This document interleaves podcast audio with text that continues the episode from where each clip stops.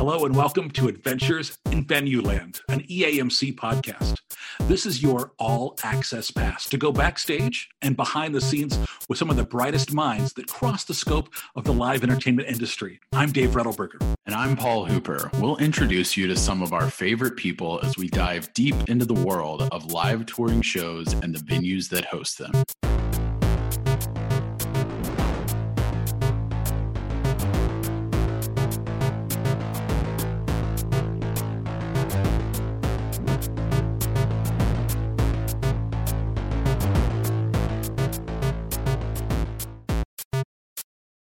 Our adventure today takes us to St. Paul, the Twin Cities.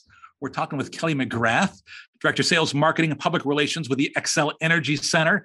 She uh, has been recently named a Woman in Sports and Entertainment from the Twin Cities chapter uh, of uh, WISE, and then Venues Now has her as a 2020 Women of Influence. And we're excited to have you here today. Hi, Kelly. How's it going? Great. Good morning. Good to see you both. Yeah. Hey, you know, uh, let's talk. Is that the Twin Cities is the buzz right now, right? As we have announced that EAMC is coming to the Twin Cities in uh, 2022. We're so excited to be back in person and coming your way. And you know, when we were planning this, I gosh, going back to 2019, I think it was. Uh, I came wow. up and and and paid a visit with you at Xcel Energy Center, and we had a great conversation about the Twin Cities. So before we get into, you know, Xcel Energy Center and and your adventure, for those folks who aren't familiar with the kind of dynamic between Minneapolis and St. Paul, kind of fill everybody in and give us a little bit of, of what the Twin Cities is.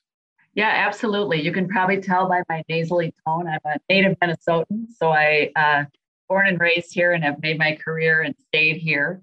Uh, the Twin Cities, so Minneapolis is more like your cosmopolitan city, if you will. And then St. Paul is a little more old school, kind of with a older town feel. We obviously have two major venues in the market. Xcel Energy Center is here in St. Paul, and about nine miles from our front door is the Target Center.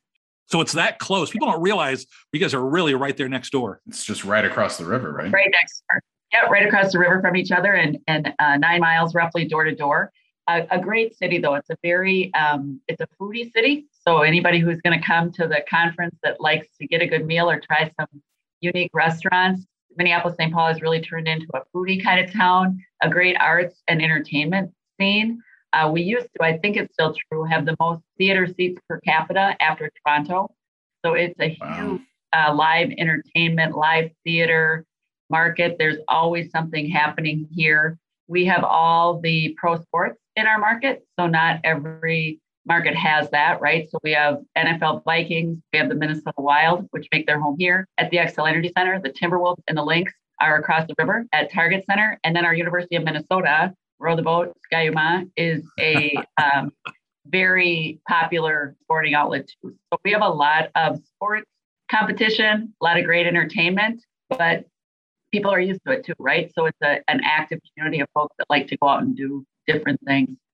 I almost might say that it's like, I mean, I, I think it's fully appreciated up in Minnesota, but it's probably doesn't get the credit it deserves the twin cities for how much of a hub it really is like you said i mean people tend to think of oh music uh, nashville or la or something and oh sports uh, florida or something like that and really I mean, you hit on it all. You all have every major sports team. You have these big college teams, and then you have tons of venues from not only the arenas, the stadium, but you have like First Avenue, which is, of course, so iconic, and all these other theaters and all these performance halls. And it really is a massive entertainment hub that, you know, really, uh, I think a lot of people maybe in touring know that, but maybe it doesn't quite uh, get the credit it really deserves, I would say, probably in when comparing to some of these other markets. Yeah, I think that's fair. I, uh, obviously, we're the Midwest, we're, we're flyover land, if you will, but we're also a major airport hub. You know, Delta's out of Minneapolis and Atlanta, so we have uh, easy access. We've got, I don't, I'm not sure the exact number now, but a good number of Fortune 500 companies here. So, you know, 3M is headquarters here, IBM is down in Rochester, Ecolab makes their headquarters here in St. Paul we have a lot of um, a lot of money in the market, a lot of people who are are transplants to Minnesota that they're here through through work. Uh, so all that drives that what you're saying drives the sports teams, the entertainment, the art. The First Avenue, Prince, the Minneapolis Music Sound certainly put us on the map from that perspective. And all of those those small venues, Turf Club in St. Paul, First Ave, the Dakota Jazz Club is this amazing, you know, place on Nicollet Mall that has amazing jazz artists that come through. All of that feeds, right? You guys know that into the arenas because not everybody can play an arena. So it's in our best interest to see somebody play First Avenue. I want success there. I want success at the Club. I want success at the Palace because those are my next artists. Somebody has to start right. somewhere and grow and build that following. Like we have Brandi Carlile coming in June of next year as part of her tour. But she very early on, the local iHeart station city started playing Brandi Carlile and built a following. And then she started playing the market here. She, uh, we have one of their best dates on the tour because she's grown from here. The Fillmore opened, one of the historic Fillmore uh, are now in Minneapolis. Um, she opened the Fillmore right before the pandemic in February. I think she did three sold out nights there, and now she's playing wow. our building. So it's how it all. It's that whole live entertainment ecosystem that's really alive and well in Minnesota. That stuff can really vary from market to market too. Like you hit on, you know, an artist. It's not a.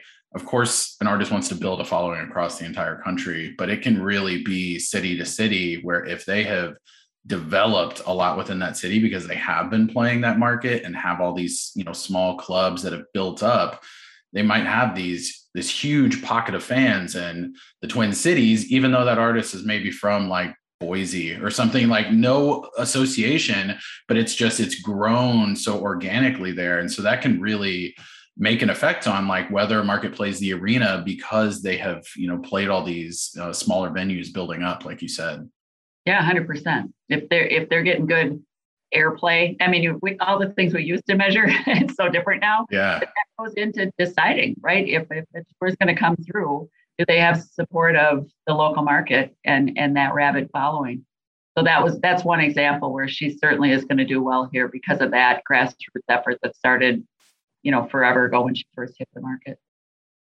You know, we look at you know at being a great city. And when i when i came to visit you were right there's so many venues and so many uh, places so many options for entertainment right? So how do you in 2021 stand out right? Because there's a everybody's coming on tour right? Everybody in every size venue and we're we're all very busy.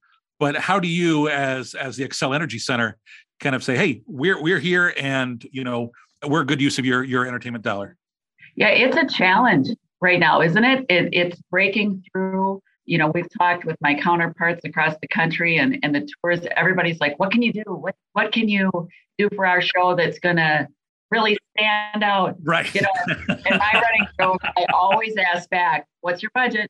What's yep. you know, there's none. There's no budget. And it's like, well, what do we have? So we try to, you know, offer all the assets that we have through the team. We're the same ownership group the uh, Craig Leopold owns the Minnesota Wild. He also owns the management company that manages the Xcel Energy Center. So we are all one team. So when we had our announcement for Swedish House Mafia, for example, we have three Swedes on our hockey team, three guys that are from Sweden. So we did a little spoof on the three of them morphing into the same artwork for Swedish House Mafia. So just trying to nice. figure out is there any way we can leverage the team because they have more eyeballs than we do on the arena. People are, are following their social more closely than the arena social. So, what do we have that we can try to leverage and use those assets? Uh, we push our radio relationships as much as we can, again, through that partnership. Our team is on an iHeart station, and we leverage that against the other iHeart stations. I know a lot of other markets probably do this as well. We have our media buyer, Annette Andrus, who some folks will certainly know. She's been to the conference a number of times. She's our media buyer for the team and for the arena. So when she's talking to a, a rep, she's doing both. And they're reminded where all those dollars come from, that we try to leverage and get more promo as we can. Yep. I don't think I have a, ha- a magic answer. Which we did, right? I wish I did. I, I look for my crystal ball all the time, but like a lot of other buildings too, we've gone through some attrition this last year, or either by choice or by circumstance for people. So we have some new blood coming in, and that's exciting, right? So we have a new VP of marketing for the team. a new digital guy over there. We uh, are going to hire back in a social person dedicated to the arena. We haven't had since January, which is why our social looks like it's 2008 because you're looking at. uh, it's sad, but they bring new life, right? They're like, "Could you ever do this?" And I'm like, "Tell me more." Like I, I said to his name is John. I said, "John, you don't know how thirsty you are until somebody offers you a cup of water. What do you got? I'll take whatever you get." So one of the results that coming out of this, when you ask, what are we doing? I think as an organization, we all realize we need everybody here. Like we are one. And if the Thomas Rhett concert sells, that takes some pressure off the wild. If the wild is selling, what assets do they have? Can our video team help us? Can our social teams help us? We're we're much more connected coming out of the last 18 months than we were going into it. And that's been a really good silver lining. That's great. When you talk about Minneapolis St. Paul, mm-hmm. you know, one of the things that really hits me from being on site is, you know, you say St. Paul feels a little older, but St. Paul has, you know, it, it does, but it's a charm, right? It's got a really neat character. And, and the cities, when you are downtown, they do feel like separate cities they really each have their own character so that's that's a great thing but also i'm sure a challenge do you find yourself you know competing against you know obviously target centers nine like you said nine miles away right so do you find yourself is is it a challenge there uh, to kind of compete for that minneapolis attention i think yes and no i mean our building's been here now 20 years 21 years uh, starting this fall so we're pretty established and have a great reputation the sound in our building is phenomenal and so artists like to play here people know that they're going to come and hear a good show when they're here so we have some selling advantages. There's people who don't like to go to the big city and they don't think of St. Paul as going to the big city, which is kind of sad. We're the capital. Funny. But uh, there is some of that um, that I think yeah. work, works in our advantage. But we're always, I mean, we're competing. We compete for shows. Uh, well, you know, we're all competing against each other at the end of the day, right? Yeah, exactly. But it it's kind of it's friendly competition. Our booker always, if if our booker hears we're going to a show at Target Center, He's like, if you better, you better not order a beer. You better not pay any per. Like, you, you know, help the per cap. Don't do it.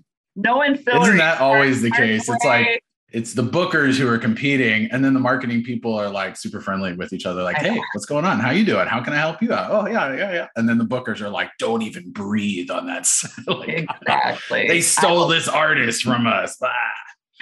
Yes, that's pretty much how it is here. And and you know we're we're friendly rivals. I, I, you guys both know Lisa Neese at US Bank Stadium in our market. Yeah. We we go back and forth all the time, and uh, especially things like we after the tragedy in Astroworld, uh, Lisa and I, media was reaching out. You may experience that too. They wanted to know like what is our plan if something ever sure, like that sure. happened. So we used each other as a resource to just say, have you been contacted? Are you making a statement? You know what what are we doing? Just so you're in line with some what somebody else is doing and and it's nice to have that kind of relationship with people in your market that you're that you're willing to help each other out uh, you know and 100% that's minnesota nice. We, we have to be nice. That's right uh, i love it. We just won't have it over for dinner. Yeah there you go. Well, you know, when we talk about all the things going on, uh, one of the things that is as big before before EAMC comes to town, right? You guys are a big part of the, the Winter Classic, right? So, for folks who have not heard of the Winter Classic, what what is the the Winter Classic? Yeah, so the NHL, the National Hockey League, on January first, they kind of own that day in the sporting world. A few bowl games that happen too, but they have an outdoor game every year, and the Minnesota Wild has wanted to have that outdoor game since I, I can remember once they've since they've started that tradition. That was very important to us as an organization. We were able to host a stadium series a number of years ago, which is kind of a February time frame. We were outdoors at the um, the Minnesota Gopher football stadium for that event. Very successful, very successful weekend. But then the NHL is like, oh, we'll give them the big game. So it kind of went from there. So we were awarded the Winter Classic for last year. We were supposed to originally. Ah, so you've been working on this for a while. Yeah. Yep. So originally we were supposed to play the game January 1st of 2021, right? Right when the calendar year would change. Uh, that, of course, did not happen. So we are hosting January 1st, 2022. So we're super excited. The Minnesota Wild is playing really well right now. Uh, when this goes live, I hope we're still leading our division. And then what we did there is the NHL will play that game in Minneapolis. They play at Target Field, which is the home of the Minnesota Twins. So, from a perspective of us being based in St. Paul, we basically are moving one of our home games out of St. Paul. So, the city of St. Paul, the area businesses kind of raised their hand and said, What do we get out of this? What What's coming our way that we're losing a wild home game? And so, what happened is, as an organization, we made the decision to get in the promoter business. And uh, through some different contacts, people reached out to the Thomas Rhett camp and uh, he agreed to play on New Year's Eve. If you follow Thomas Rhett, he just had a new a new baby to their family. And so he's got four kids, I think under six. Yeah. So it was a, a, decision, you know, to come, uh, leave Nashville, come to Minnesota for December 31st. So we will host the NHL Winter Classic New Year's Eve bash so the night before. It's basically the official party, um, the NHL. So the NHL will um, have the floor of the arena for their party. They'll set up bars mm. on the mm. floor. People will be able to come in and out of one of our exclusive areas that's normally not activated for concerts. It's on the for the on the glass holders for hockey. Sure. It's their club, but we'll let some free flow in and out of there. And then we are selling the rest of the arena to you know fans to come and celebrate New Year's Eve with Thomas Rhett, Cole Swindell, and Conner Smith. So that's been an adventure because usually we're the go between between the promoter and the building. That's our role. I'm yeah. your media buyer. I can do your creative. I can push the show. Now we are that role as well. So yeah. it's fun. It's been a little stressful, and it's one of those uh, events where we really want it to be a sold out night and succeed and, and minimize our risk. So there's a lot of eyeballs internally wanting to know everything the marketing department. Yeah, doing. right. Where normally you're like nothing to see here. You know, it's a, yeah. magically happens. Yes, All these people yes. just magically show up for our events. Now everyone's like, well, what are you doing here? It's like the same thing oh I've been gosh. doing. That's so true.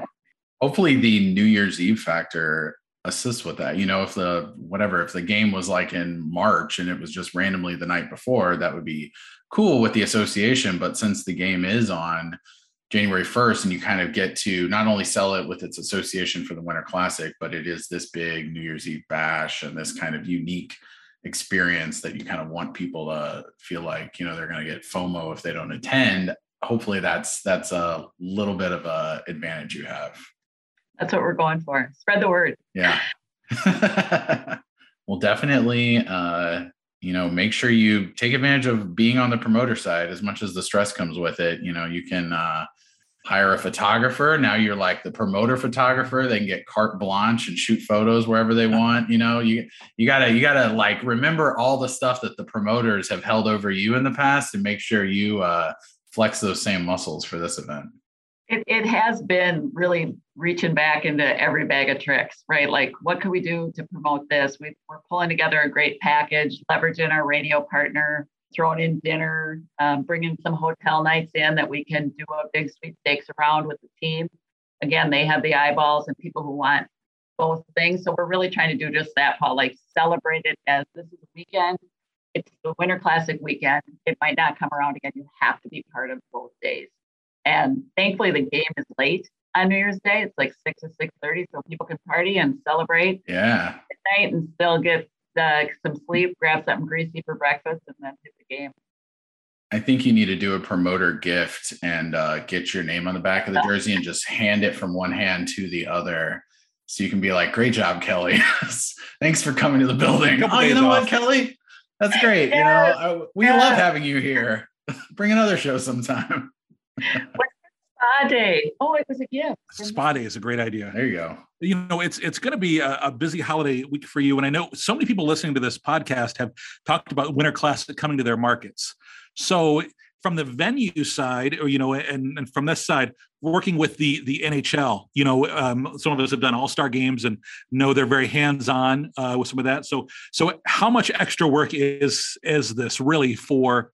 you know the, the marketing team and, and the people at, at your building yeah for the team overall like so our right now i call us the mighty three. There's three of us that are really dedicated to arena marketing myself annette anders who i mentioned and nellie gosh who people will know as well from past conferences.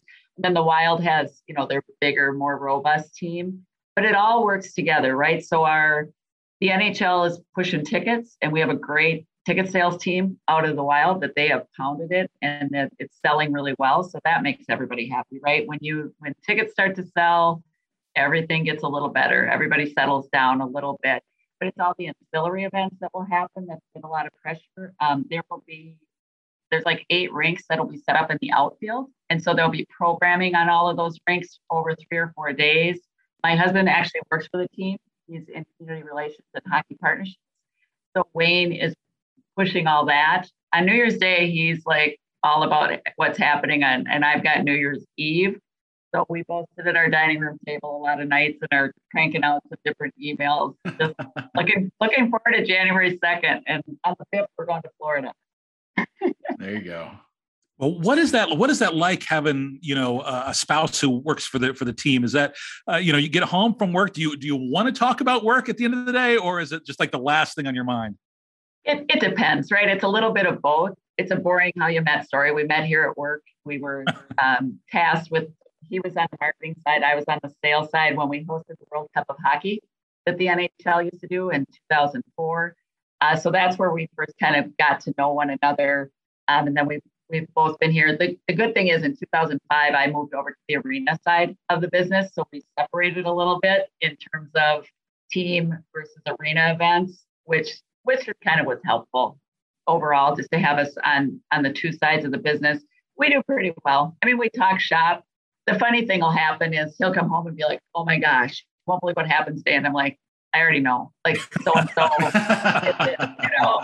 And the main thing I have to keep in mind sometimes is how do I know this? Do I know this as a coworker or do I know this as a wife? Like, which is this? You know, or right. we have conversations where I'll say, okay, I'm telling you this as your wife in other right, words, yes, right. They're very different. Yes. right. This is your wife just out and off for a minute. This isn't your coworker telling you to do any action at all with this information. so we've got it down pretty well. It's also a bonus too because Wayne can appreciate and understand the nature of the business. Um, yeah. I I uh, was listening to a past one of the podcasts, David, I know you were talking about how is it possible that we still don't have a press release or art until the night before an announce, and then we actually announce and we still don't have the artwork. And Wayne knows that he gets it, and he's he's patient on a Sunday night when I'm like, hey, I gotta hop on quick. The press release just came through, you know, yep. for a 6 a.m. announce which still floors me. It didn't change, right? Um, oh no, we're going to rethink how we do everything, right? This whole industry, we're going to rethink everything. and we we're not.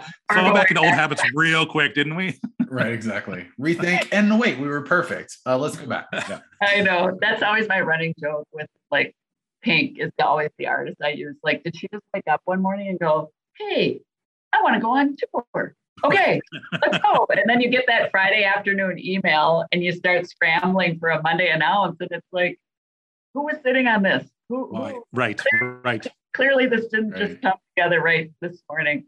You guys know it well. Everybody listening knows it well. I, I just, totally. As much as I wanted to change, it's just the nature of the business. Well, let's let's take you back a little bit. Uh, you know, back to your days at the the University of St. Thomas where what you're you're studying what a bat, you get a bachelor of science in international studies doing right some some french stuff. So so where are you thinking your life is heading when you're the freshman walking in the door on your your first day of college? Yeah who knows? I, I went my first two years my freshman sophomore year of college i was up at st cloud state university. St cloud's about an hour uh, north of the twin cities. And i really wanted to study abroad Okay. And so I knew if I went to St. Cloud, I would have that opportunity. So I was able to live in France for about six months on my mom and dad's time. So I thought that was not a bad idea to, to study. And then when I came back from my stint abroad, I transferred to St. Thomas. So, you know, I have degrees in international studies and French. I have a minor in economics and I work in sales and marketing and PR no real connection. I don't know if I knew what I wanted to do. I'm from the, you know, I, you guys are a generation, well, you're probably a generation behind me easily. It was different. Like there weren't as many specialties. Like there wasn't a, I'm going to be a digital marketing, right, arena, sure. like, or craft your own major. There was no crafting your own major. There's like, these are the majors that you can choose from. I do think I thought perhaps I'd, you know, work for one of the multinational companies here in town work for a Target, work for a 3M, work for an Ecolab. I uh, I ended up going a different route. I, I went and volunteered for a year and traveled with the youth ministry team. Uh, Twelve of us in a van for a year, six men, six women, doing retreats across the country. And then I worked for that organization for about three years afterwards. I uh, was a great experience. Was in some leadership roles there, where you're kind of learning a lot of a lot of self discovery and dynamics and yeah, sure, all that good stuff. And, and, it was good. Made some lifelong friends through that time. Part of that was I raised my own salary, so I was making not a lot of money. and when I decided that that was coming to an end and I really needed a job, that's when I left youth ministry and I I took a job in. Um, I really wanted to get in the event business. I, I don't even know what that meant, except when I was with the youth ministry, I had the opportunity to coordinate what's called World Youth Day. And that's where the Pope goes to a, a, major city. And then all these young people from that country come. And it was in Denver in, I don't even remember the year. I want to go 93 maybe. And I was the point person for the organization to put together all the logistics for us to go and be at World Youth Day. So I was finding places, buses, places people to sleep? Where are we going to house everybody once we're there? How do we move people from point A to point B? And I loved it. Like I loved all those details coming together. I've since done the Clifton Strengths Finder and Arranger is one of my top five strengths. So if you tell me we're going to get to point A to point B, I can get you there in 20 different ways. And if you change the path, it doesn't floor me. It's like, okay, as long as we still get the D, that works. And yeah, I found yeah. that has been really helpful in the event business. So that kind of got my taste for it. I went into, a, I took a short time. I started at a hotel here in downtown St. Paul, and I hated it. I I hated. what didn't you like? It. What did you like about it? I just hated it. I I I don't even know, Dave. I just it seemed like who cares? Like who? How is your hotel that? Right, like what's what it's just a hotel. Like i had no passion for it at all. Part of it was the management in the hotel you sure. know everything that goes with it. And i remember being at a networking event a luncheon at the ordway music theater which is right next door to the arena here. And someone at the table mentioned they were hiring a group salesperson. No idea really what that meant but that i was going to get that job. There was no way that job was not going to be mine so I ended up calling the uh, the Ordway talking to the woman there, and she was just like, "Who are you at this luncheon?" You know, who's now one of my best friends. So I got hired at the Ordway uh, as a group salesperson selling Broadway. So selling Broadway tickets, and then I went from there into the management role and really liked it. I love I love managing teams. I love leading and being part of a team. I was at the Ordway for a number of years, and then I took the opportunity to leave there and I went into advertising sales. I sold for the local business journal. Most markets have a, a business journal. I was selling ads for them and did that for maybe three years. And then I got a call from my friend Kathy, who was my manager at the Ordway. And she said, Hey, I just got a call. There's a new hockey team that's going to start in St. Paul, and they're looking for a group salesperson. So, what had happened is Kathy is her name. Kathy had done Broadway sales, um, independent Broadway sales in this market, had her own business, but a lot of Broadway is out of Toronto. So the new VP of sales that they brought in for the hockey team was from Toronto. So Steve Griggs, who now is running uh, the Tampa Bay Lightning. So Steve called Toronto and said, anybody know somebody in the Twin Cities that can do group sales? And Toronto Broadway said, yeah, Kathy Stennis is there. Steve called Kathy and she said, I, I'm not interested. I've got little kids. I'm not doing that right now, but you might want to call Kelly McGrath. She might be interested. So I get a call from this new VP of the hockey club that's coming to St. Paul. And I think it's always worth having a cup of coffee, right? Like, might as well talk to somebody and see what's there. So I met with Steve and a very small team at that time and basically told him, like, you need a group sales department and I can set it up for you. I did it before, we can do it again. So that's kind of how I got into pro sports. Wasn't looking for it, which, you know, now I know that's all people want to do, right? like all yeah. these young people that just want to get into pro sports. I can appreciate that. It's been awesome, but that's kind of how I got to the wild initially. Your experience, though, you know, selling for the journal, though, had to really help you become a better event salesperson. Yeah, it sales is a hard job. I, I think some people have it on their business card that you're in sales, but we all are in one way or another it, it's hard. It, I have a great appreciation for our ticket sales team because it's not easy to pick up the phone and talk to people and try to get them, persuade them to do something they may not want to do. But I think it's it's served me well, and and that's kind of always been my background. It's my whole family's background. Our whole family is salespeople, so it, it kind of came to me a little naturally. So I came made that jump in 2000. I started as a group sales manager for the team for the Wild, brought in Karen Reisinger, another person that a lot of people know from the Arena Marketing Conference, hired Karen uh, in August of 2000 to start to sell our non-wild events. Uh, Karen's still with us. She's back to selling wild, and she's in the throes of selling our other family shows that are are happening right now. And then I, in 2005-ish, we started doing more national events, and we were going to host the U.S. Uh, VISA Championship. It was called then. It's the gymnastics championship, not a not a shopping competition. Uh, right. we really didn't have anybody in that linchpin role that starts worry about tickets, worries about sponsorships. What other ancillary activations are you going to have? A connection to the Convention and Visitors Bureau, a connection to the governing body. And a lot of it was starting to fall on my plate, but nothing was moving off of my plate. And so had some conversations with people that just said hey if we're going to keep doing these kind of events which we should.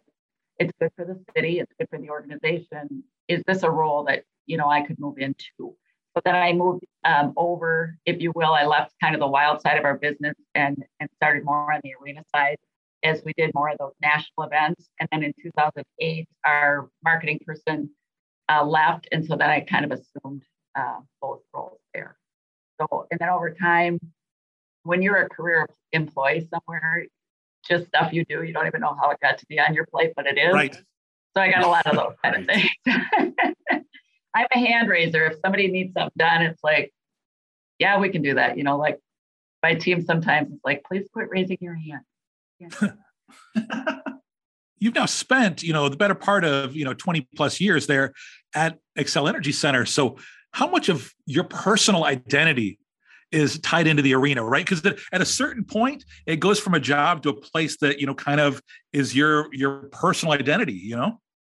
That's a great question, Dave. And I think for all of us in this industry, you go to a party and it's you're an easy conversation for people to strike up, right? Like, hey, are there any good shows coming? Or right. wow, the Wild are sure playing great. And so you have that in and that natural conversation. So I do think I it's a great question. I would say my identity is very strongly tied to having worked here for so long. That's how people in this market know me. That's how uh, friends know me personally. I also know at the end of the day on my tombstone, if all my tombstone says is, gosh, she was a great marketer, like she really sold out that show, that's sad to me, right? So my life is you know, my mom and White Bear, it's my brother and my sister who are here in town, it's Wayne and his boys and and my friends.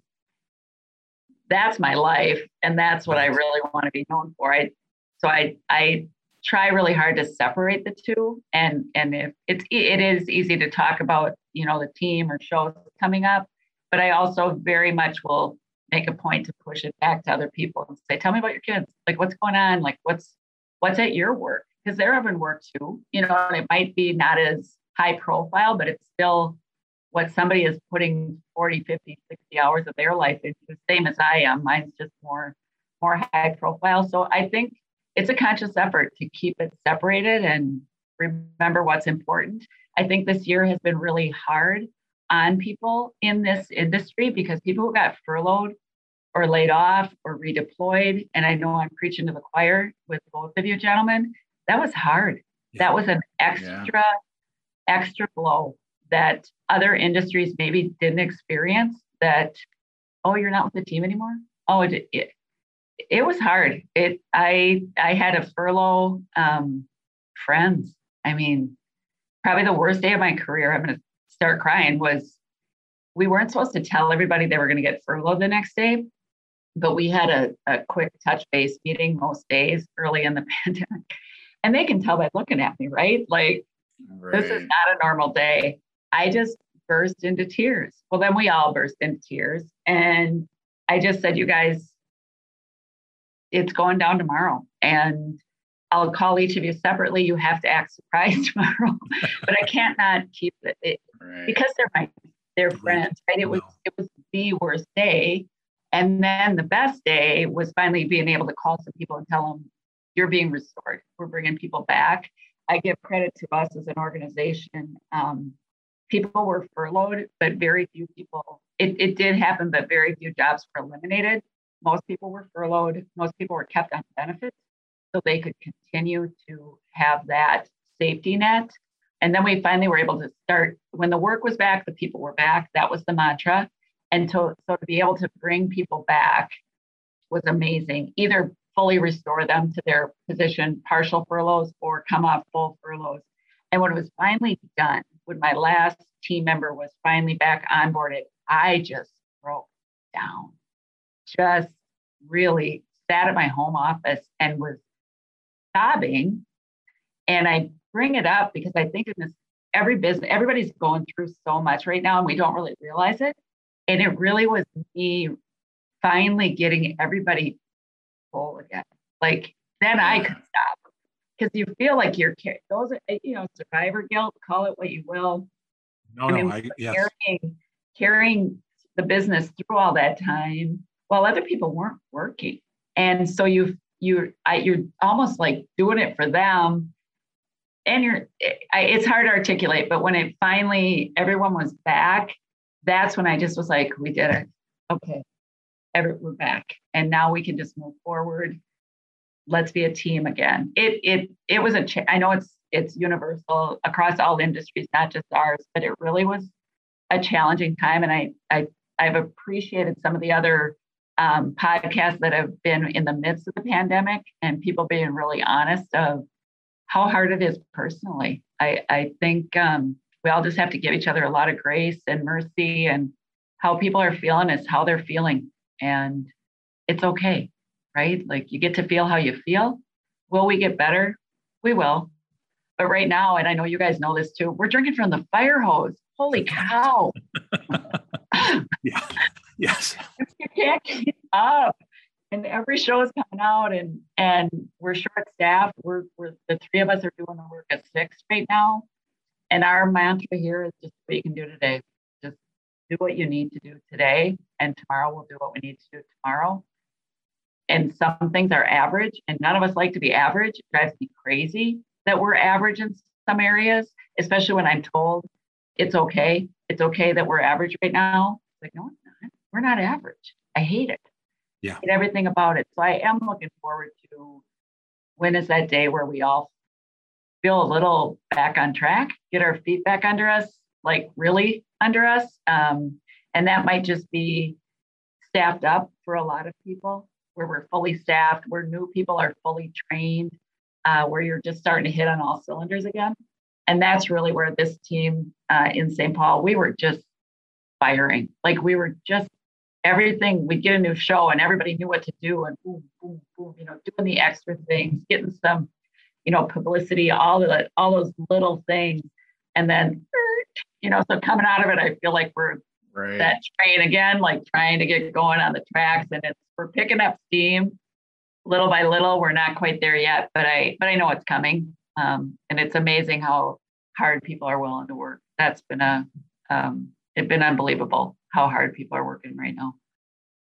Well, thanks for sharing your perspective. And I mean, as you said, we've talked about this on the podcast in various episodes, but if you were not somehow affected by this industry or by what happened, no matter what side, whether you were furloughed or whether you kept your job, then you were living on another planet. And so mm-hmm. the people that were left, I think, I don't want to say they were overlooked, but it it was hard, I think, for some people and myself. You know, I tried not to make this mistake, but you know, it's tough when you are the person getting furloughed and laid off. But then I had friends that were at the building that they're now doing like the job of three people. And some of them are partially furloughed. So it's like they, yes, they have their job, but then their pay was docked, their load was increased times three.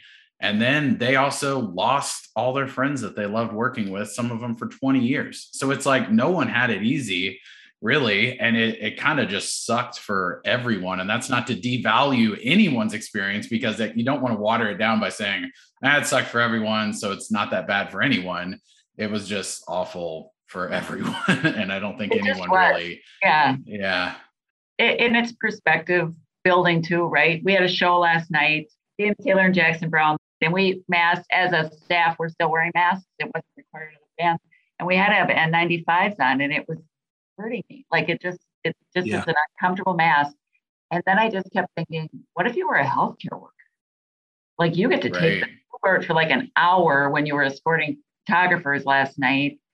It's okay. Like you're fine. Every, we're, gonna, every, we're gonna make it through. Yeah yeah right. perspective right you know if if um the people i most of the people i know have stayed healthy not universally. I know you know we've all been touched by this. So i'm a count your blessings gal and and try to find the silver lining and and uh, keep moving forward. You know tomorrow if the sun comes up that's another great day right? Like got to look forward to to what might be next. But like you're saying paul to fully acknowledge uh, this is hard. This is unprecedented you know? I mean, I've I've I've never lived. I'm old, but I haven't lived through a worldwide pandemic before. And you know, I lived the recession of 2008. Coming out of that for this business was was hard. It was a terrible time. Um, going through that 9/11 was a terrible time for this business. So all of those things you kind of remember at, when you have to force yourself. So kind of my goal is that we kind of will forget how bad this was in the same way we've forgotten some of those past uh, events too and just can look forward to hopefully hopefully be better, work smarter, value time with family more, value nights yes. and weekends a little bit more. Big fan yeah. of nights and weekends. Amen. Big fan of nights and weekends. well, hey, you know, uh, as we're all drinking from that fire hose, you know, we are also looking ahead to uh, uh, our visit to the Twin Cities in June. So, so what are the Twin Cities like in June? You know what? You know, because obviously everybody thinks of Minnesota and bundling up in the winter, right? But it's a pretty beautiful place in the summertime. It's lovely here. You know, we're the land of ten thousand lakes, and it's actually more than that. Uh, summer is very green here. It's verdant. It's it's June to be nice. It's one of the nicer months. I would, you know, it'd be seventies, eighties. Very pleasant to be outside. I like one of the things I like about Minnesota is we have the four seasons. You know, we go through uh, we're heading in, unfortunately, to to the cold of winter where the sun is down when you show up and when you leave. And but June should be nice. It, it, we should be able to get people outside, you know, walking distance to different places that are going to be near the hotel. There's great, great biking here. There's great um, hiking within, you know, 30 minute drive of anywhere. You can find a great park or a, a lake to sit by, a lake to walk around. Uh, very active city the Twin Cities are really, really active cities in terms of bikeable. You know, we always win awards for being the most bikeable city or, or green city. And and I think people will enjoy their time here. I hope we have a mild week. Uh, it should be ahead of the um, when it gets so hot uh, in August. It, it, yeah, it, it's it's a beautiful place to be. It's it's summer in in Minnesota. Is a lot of people spending time at their cabins, getting out on the water, just being outside. You you cannot get on a patio. Every patio is packed. If, if you want to be outside, you better plan ahead uh, because we're all we're all taking advantage. We've got a pretty short window there. Of, right, but we're going to make the most out of it when you can be outside. So every place has a patio. Places that didn't have a patio since obviously the pandemic, when you could eat outside, there's you know every every place has a patio now. Well, we appreciate your time, and we definitely are looking forward to coming your way uh, here in the uh, new year, which is not that far away, right? Crazy to believe. But before we let you go, I want to hit you with the fast five. It's five quick questions. Just looking for your your instant response. First okay. up, what was your very first concert? I went to Rick Springfield at the Minnesota State Fair. Nice. How about your favorite concert? That's a hard one. I always think of what are the concerts here that I probably would have bought a ticket to and that I really loved. Um, I loved Green Day. Uh, when they came on the stage, it was just like, holy, owned it, like owned the stage. And Kid Rock was the same. I would have never bought a Kid Rock ticket, but he came comes out on the stage and you are just instantly he's got the crowd. Kid Rock and Bob Seger played here together, only one of two shows that they did. Uh, they played here in I think Fargo, and that was an awesome show because I love Bob Seger. And then Kid Rock just kind of surprised me. How about your favorite Twin Cities breakfast spot? Uh, I live out in a suburb called Stillwater. It's on the river. It's the birthplace of Minnesota. It's on the St. Croix River, and there's a spot there called the Oasis that makes a great breakfast. How about your favorite place to grab a nice dinner out? There's a lot. There's such good restaurants here. Uh, I'm trying to think. Wayne and I, uh, there's a few places downtown. There's one in downtown Stillwater called Marx, M A R X, um, that just makes amazing, amazing Last question What is your theme song? So, in other words, there's a TV show all about Kelly McGrath. The cameras follow you around. What is the song that plays over the opening credits? First of all, that would be a really boring TV show. Uh, let's see. it's funny. So last night I mentioned we had Jackson Browne here, and I posted on my Instagram stories. Um, I felt like my theme song right now was "Running on Empty." Um, maybe "Running on Empty." Maybe Elton John, "The Bitch Is Back." Uh, Kelly, uh, if people want to follow you or uh, Xcel, uh, what, what are the best places for them to uh, to find you guys on social? Yeah, easy to find us on social as the arena. It's Xcel, which is X C E L, uh, name for the power company, Xcel Energy Center. But center is usually CTR on our different um, channels. You can find us on the usual locations. Um, personally, I my last name is actually Peterson. I use my main name here at work. So you, if you look up Kelly McGrath Peterson, you'll find me on the different social channels. Or people can certainly shoot me an email uh, at kmcgrath at wild.com. That's the easy one. Well, you uh, definitely embody that Minnesota nice. Uh, when, no kidding. At my my my first EAMC conference, uh, you were one of the first people that I remember connecting with. That I felt, oh, you know what? That's somebody I could call at another venue uh, if I ever had an issue. And uh, I've really valued your your kindness over the years and, and appreciate you taking the time for us today. I remember meeting you. I remember uh, we had a, a, lunch outside somewhere, I think, and and uh, Leslie Lane has been a, a good friend through the years. Crystal Pace, uh, gosh, just so many different people that those are my rodeo gals. There's, yes. there's, a, there's a group of us that uh, we all get the world's toughest rodeo every year, and Dave, your building is one of them, and Crystal and and Raleigh, and we just all kind of connect with each other to see what's going on. And so I always call them my rodeo gals when I said, oh, there you go. That's great. She's another one.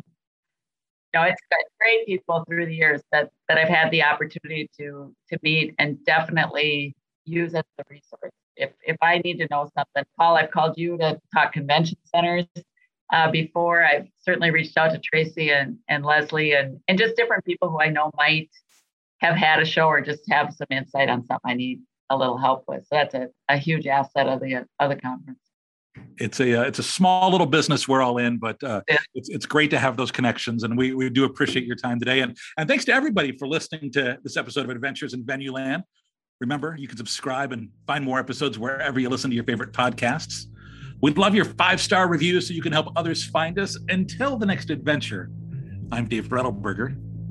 And I'm Paul Hooper, also a big fan of nights and weekends over here. Thanks for listening, everyone. We'll uh, see you on the next one.